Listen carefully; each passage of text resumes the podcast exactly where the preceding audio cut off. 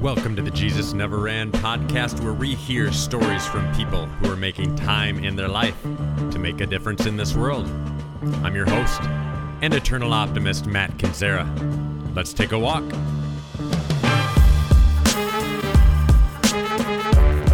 This week we talk about simplifying and getting rid of some crap with pastor, blogger, and Christian minimalist Becca Ehrlich. You know, it's like that conversion of Saul moment in the Bible where Saul is like, holy cow, like this Jesus person is actually God, you know? Before we get going, I want to remind you that if you're trying to go after something and your finances are not in order, you are sunk before you even start. That's why our sponsor, Kathy Jensen, is here to help. Each day, we are reminded of the role our faith plays in our lives. But does it play a role in our finances as well? Now, for the members of Thrivent Financial, it does. For over a century, Thrivent has been helping Christians blend faith, finances, and generosity because it's not just about making more, it's about doing more for your family, your church, and community. Learn more about Thrivent's unique mission by calling Kathy Jensen, Thrivent Financial Representative at 715 231 1662. Disclosures Licensed agent, producer of Thrivent Financial. Marketing name for Thrivent Financial for Lutherans. Registered representative of Thrivent Investment Management Incorporated. Thrivent.com slash disclosures. Man, I have always wanted to do that disclosure thing where you have to talk really fast at the end of a commercial to get all of that legal jargon in. So I want to thank Kathy for giving me that opportunity. that was a ton of fun, actually. And uh, yes, Thrivent is amazing. Uh, my wife and I are Thrivent members, love everything that they stand for. Hey, today we are going to look at a little bit of a different side to this puzzle. To this point, we've talked a lot about how to make a difference in this world, but we haven't talked a lot about the other side of Jesus Never Ran, which is making time. Because the whole idea is making time to make a difference. And so we've heard so many stories about people doing such incredible things to this point at Jesus Never Ran, but we've taken very few opportunities to talk about how to actually make the space so that we can make a difference. Today, we are super blessed to hear from Christian minimalist Becca Ehrlich. Now, Becca's not just a Christian minimalist, she coined the phrase Christian minimalist. So she is, in my mind, the godmother of Christian minimalism. Now, minimalism is a phrase, it's a, it's a word that has been thrown around a lot in the last couple few years. It's kind of a buzzword, I would say, and it's also a word that I think people don't truly understand. I think often people, when they hear minimalism, they think living in a tiny house in the middle of the woods with nobody else around owning nothing. And that's not really true. Sure, that could be minimalism. And when I say it out loud, it actually sounds kind of appealing. But the reality is, there's so much more to minimalism, and that's not it. There's so many different levels to this. So we are going to hear from the godmother of Christian minimalism, Miss Becca Ehrlich. I'm Becca Ehrlich. I am a blogger on ChristianMinimalism.com. Um, I'm also a Lutheran pastor. Uh, so that's kind of fun. So I actually started the blog in my spare time, um, but have since discovered that this is a huge passion for me. Um, and so I've ended up doing a lot with it. I've ended up preaching about the topic. I've spoken a lot on it at local congregations and conferences and things like that. And so um, what surprises me every time is how interested people are in this topic. I was the weird one who basically just started the blog for accountability and because I knew maybe a few handfuls of people were interested in um, reading and thinking about the intersection between Christianity and minimalism, and it turned out to be a very popular thing um, with with Christians, uh, which surprised me in a good way. And so it's been really fun to talk to a wide range of people from every flavor of Christianity, every background, who really relate to this type of lifestyle and this thought process. Now, Becca's no joke, and she is telling the truth right there because ever since she launched this blog and this Facebook community, thousands of people have started to follow her. And that's simply because she has started something that resonates with a lot of other people. She's not the only person in this world that wants to simplify.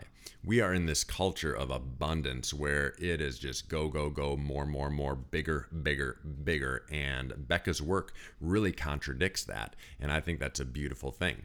One of my favorite parts about interviewing people about their passions is just hearing where it came from. I'm guessing that Becca didn't grow up thinking, boy, if I could carve out a career of helping people get rid of stuff, that would be amazing.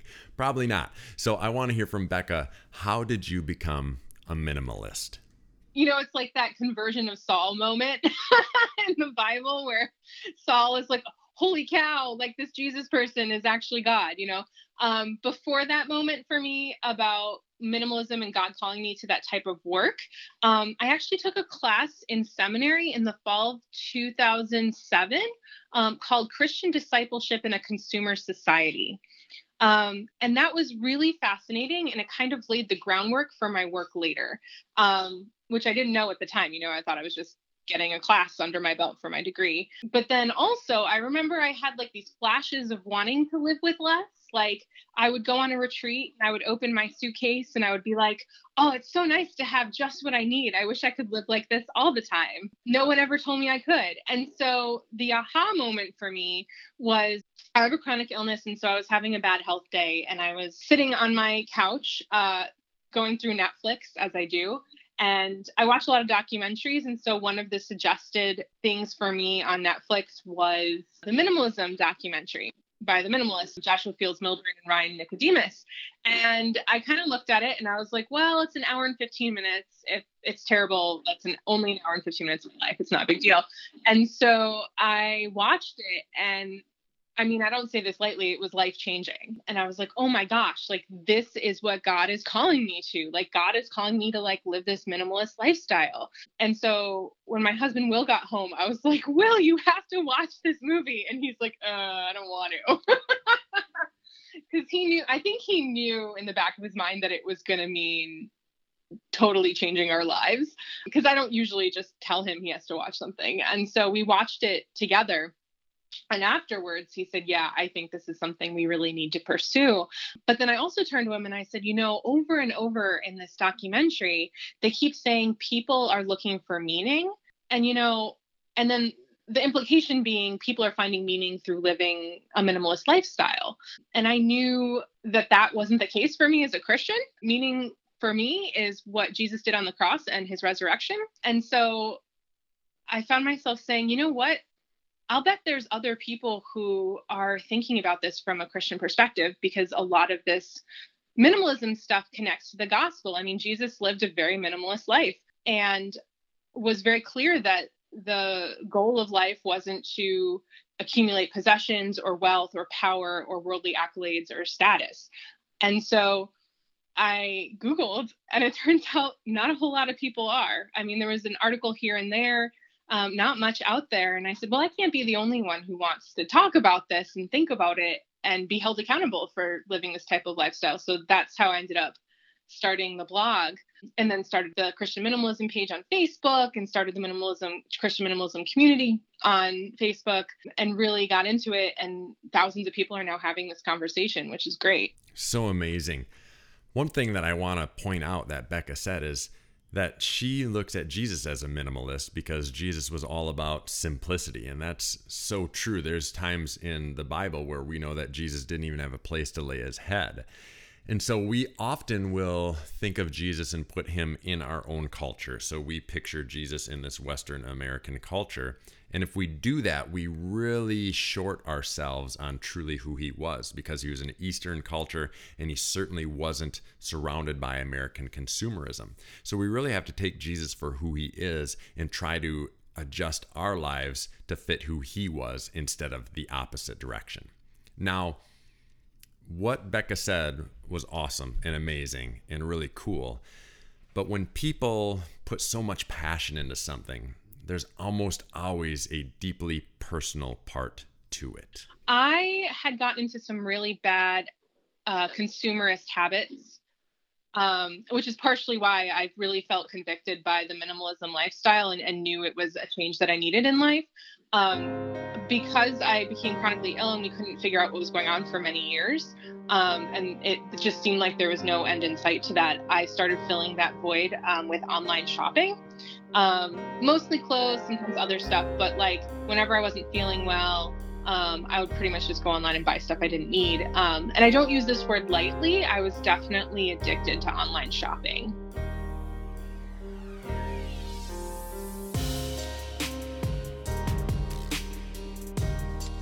There was like a rush when you click to buy it, and then there's another rush when you get it in the mail, but then that rush goes away after a few days, and so then you have to chase that next rush. Um, and so I ended up just constantly chasing that and trying to fill this happiness void through buying things online. And so when I watched the documentary um, and knew that this was a lifestyle I needed, I knew that it wasn't just going to be enough to, you know, declutter and declutter my schedule um, and really change how I think about consumption, but I also needed to do some sort of fasting from online shopping to really kick that awful habit because I knew I wasn't using the resources God had given me well. Um, I knew that. I just I didn't know a way out, and so I knew the only way to do it was to do something um, stronger for myself, and that was to do that shopping fast. And so I did a year of no shopping uh, last year. Uh, oh, I had a list of things I was allowed to buy. You know, like I buy food because I need to live, um, and toiletries, but only when I run out um, books because I'm doing my doctorate, um, that sort of thing. So I had an approved list, if you will. Um, but yeah, I went a whole year without buying anything that wasn't on that list. The other thing that was really different for us was that um, we got rid of 60% of our possessions which is pretty intense. So we at the time um, lived in a 1,200 square foot apartment, which was literally filled to the brim with stuff. And then we had a huge storage unit outside of town that was what they call high and tight. So like you couldn't even find stuff in it. Like you would open the door to the storage unit and it was just all the way to the top all the way to the back.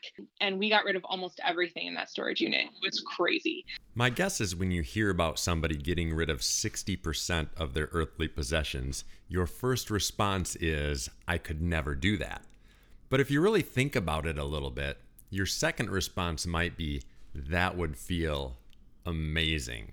All right, let's back up a little bit here because I don't want to assume that everybody really has a handle on what minimalism truly is. So I asked Becca, for somebody who has heard this word but really doesn't understand the nuts and bolts of it, how would you describe minimalism to someone? So, the definition I use for minimalism is focus on the aspects of life that matter most and intentionally removing everything else. And then, added to that for Christian minimalism, is the connection of that with the triune God, Father, Son, and Holy Spirit.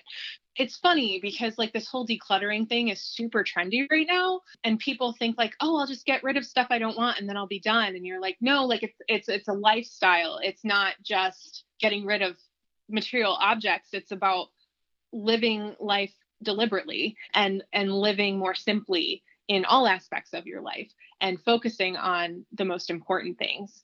Um, and so for me that's what minimalism is um, and it's directly connected with my faith so, what I got from that is that minimalism isn't so much about getting rid of things, it's more about what you are keeping. Now, we all have a grand purpose in this world, I believe. I believe God doesn't put anybody in this world without a purpose.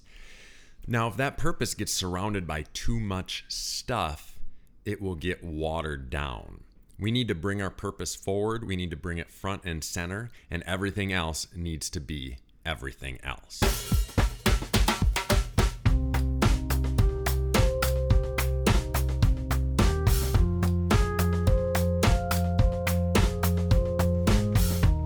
Now, my guess is that there are a lot of people listening to this, and a lot of people have heard about minimalism, and they've always thought, boy, I would love to live life with less things.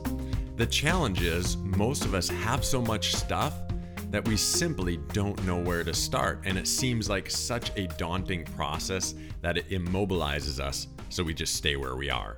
So, what's Becca's advice for that situation? So, the first thing I would say is that you don't have to be perfect at it.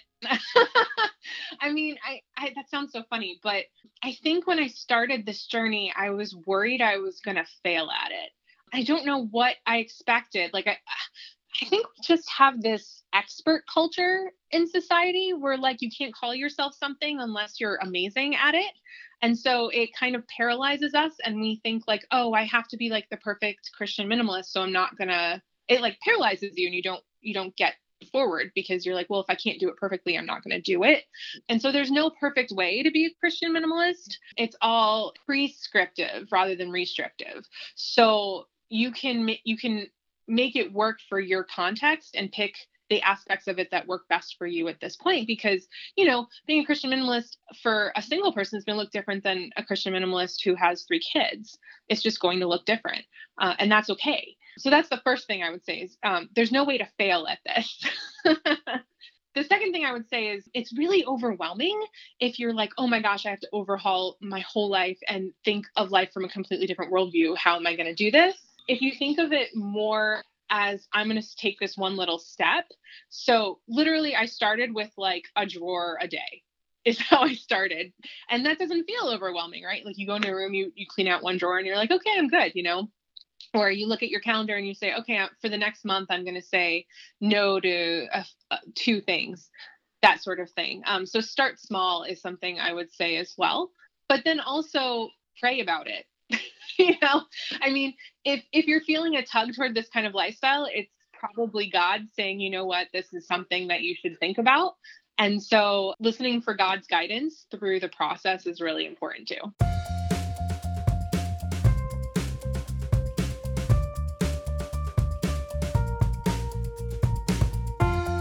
Now, I'm a sucker for a good story, and I know that simplifying has absolutely revolutionized my life and my family's life. And it's a big part of the reason that I get to do what I do for a living. But I wanted to hear maybe a story from somebody who engaged with Becca and with their community of how it changed their life. Oh my gosh, that's a great question. I actually was just talking to someone today.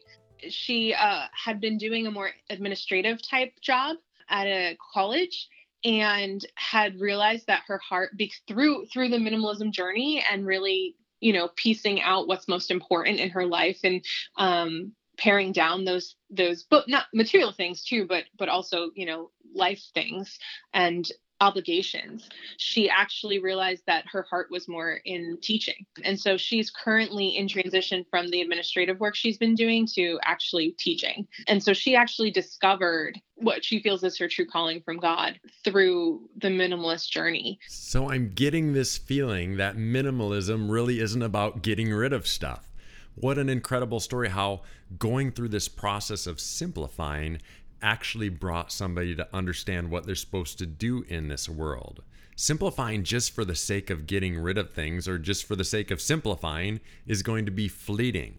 When we do this work in our lives, it's going to bring about so much more. I think when we focus on the decluttering aspect, we're missing so much of the rest of what minimalism is. Because although getting rid of stuff is good and helpful and help frees us, um, there's so many other things that go into the minimalism lifestyle. And one of the things that I've been really intentional about is how I spend my time. I used to spend a lot of time watching trashy reality TV. I'll just be honest. And like, you know, if that adds value, adds value to your life, that's great but it wasn't adding value to my life. I was literally just wasting hours of my life away watching re- reality shows that really weren't doing anything for me. And so I'm much more noticing how I use uh, technology in general and how my time is allotted throughout the day in a way that I wasn't before. And I say no to things now. It used to be that if someone asked me to do something, I'd feel so flattered that I was like, sure, of course I'll do that. But it wasn't necessarily a life giving thing for me. And then I'd be in the middle of doing that thing and I'm like, oh, I can't believe I said yes to this thing. Ah, you know, and if you say yes to everything, it's going to add burnout to you because you're not using your gifts and skills as well as you could be. You know, you could be spending your time doing something else, building up the kingdom that is much more worth it than doing this thing that doesn't match your gifts and skills uh, and you just did it because you felt like you had to say yes you know Jesus Never Ran actually started with a message series that I did at a church almost a decade ago. And one of those messages was No is a holy word. Minimalism is so deep and beautiful and wonderful because at once it's about getting rid of things, and then the next thing it's about is finding your purpose. And then it's also about discovering and using your time wisely. I mean, there's so much to this that's beneath the surface when you first hear about it. Now, I always ask the same question to end with, but if there's somebody out there that has an idea, has a dream, has a thought, what would Becca say to them about taking that first step? One thing would be find someone who's done something similar and talk to them. I had no idea how to set up a blog. I'm I'm not the most technologically savvy person on the planet. Um, luckily, my husband works in tech, and so I said, "Hey, can you do me a favor? Can you show me how to set up a blog?" And so he helped me do that. I'm not sure how I would have done it otherwise. And then I talked to some of my friends who blog and kind of talked through what what blogging looks like and how often they write and that sort of thing. Uh, so that was really helpful for me was talking to people who knew what they were talking about uh, when I didn't. I think a lot of times when we start something new, we're so terrified because it's such a new thing that we're worried we don't know what we're doing. It's that you know expert mentality thing. But just talking to some people who knew what they were talking about and helped me get set up was really helpful. And then the other thing, uh, similar similar advice I gave if you're thinking about starting the minimalism journey is start small. You know, if, if your dream is to write a book, you're not going to be sit down and in one day have a book. it's just not, that's not how it works. Start writing regularly and then you eventually will be ready to write that book also don't get paralyzed by fear that's that's the worst part because we we think we have to do everything well immediately. Um, and it's okay to not do everything perfectly and maybe even fail a few times before we get the hang of stuff. Everyone has their own unique voice. And so even if you're thinking about doing something that someone has done something similar before, they are not you. And so you have a special voice that God has given you to give to the world. And so just don't not do it just because someone has already done something kind of similar. Because if I had just said, you know what, there's the minimalist, there's Joshua Becker, there's Courtney Carver, like, I'm not going to do this, there's other people doing it. Then we wouldn't be having these deep theological conversations about how God and minimalism intersect because that that there just wouldn't be a forum for that. And so I always just encourage people to realize, you know, you're unique. God has given you a special voice. Use it.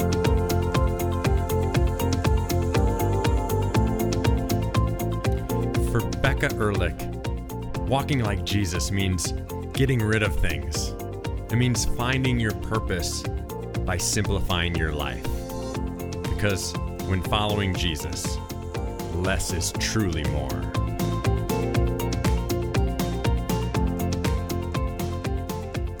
If this podcast has interested you at all and minimalism sounds like a grand idea, Check out Becca's blog at ChristianMinimalism.com. And of course, you can find her on Facebook. Speaking of slowing down when we are pursuing our purpose, so great to slow down. I love to sit on my front porch with my favorite beverage from Infinity Beverages. www.infinitybeverages.com is where you can go to order your wine and spirits, and they will deliver it right to your door. Or if you're in the Eau Claire area, stop by their tasting room for a tour with master winemaker Matthew Rick. That's Infinity Beverages, proud sponsor of Jesus Never Ran and Dreamers Everywhere. Of course, if you need a little help getting to where you want to be, join the walking club at www.jesusneverran.com. Join us next time from the mountains of Colorado as we hear some lofty thoughts from one of my favorite people in the world. Join us next time.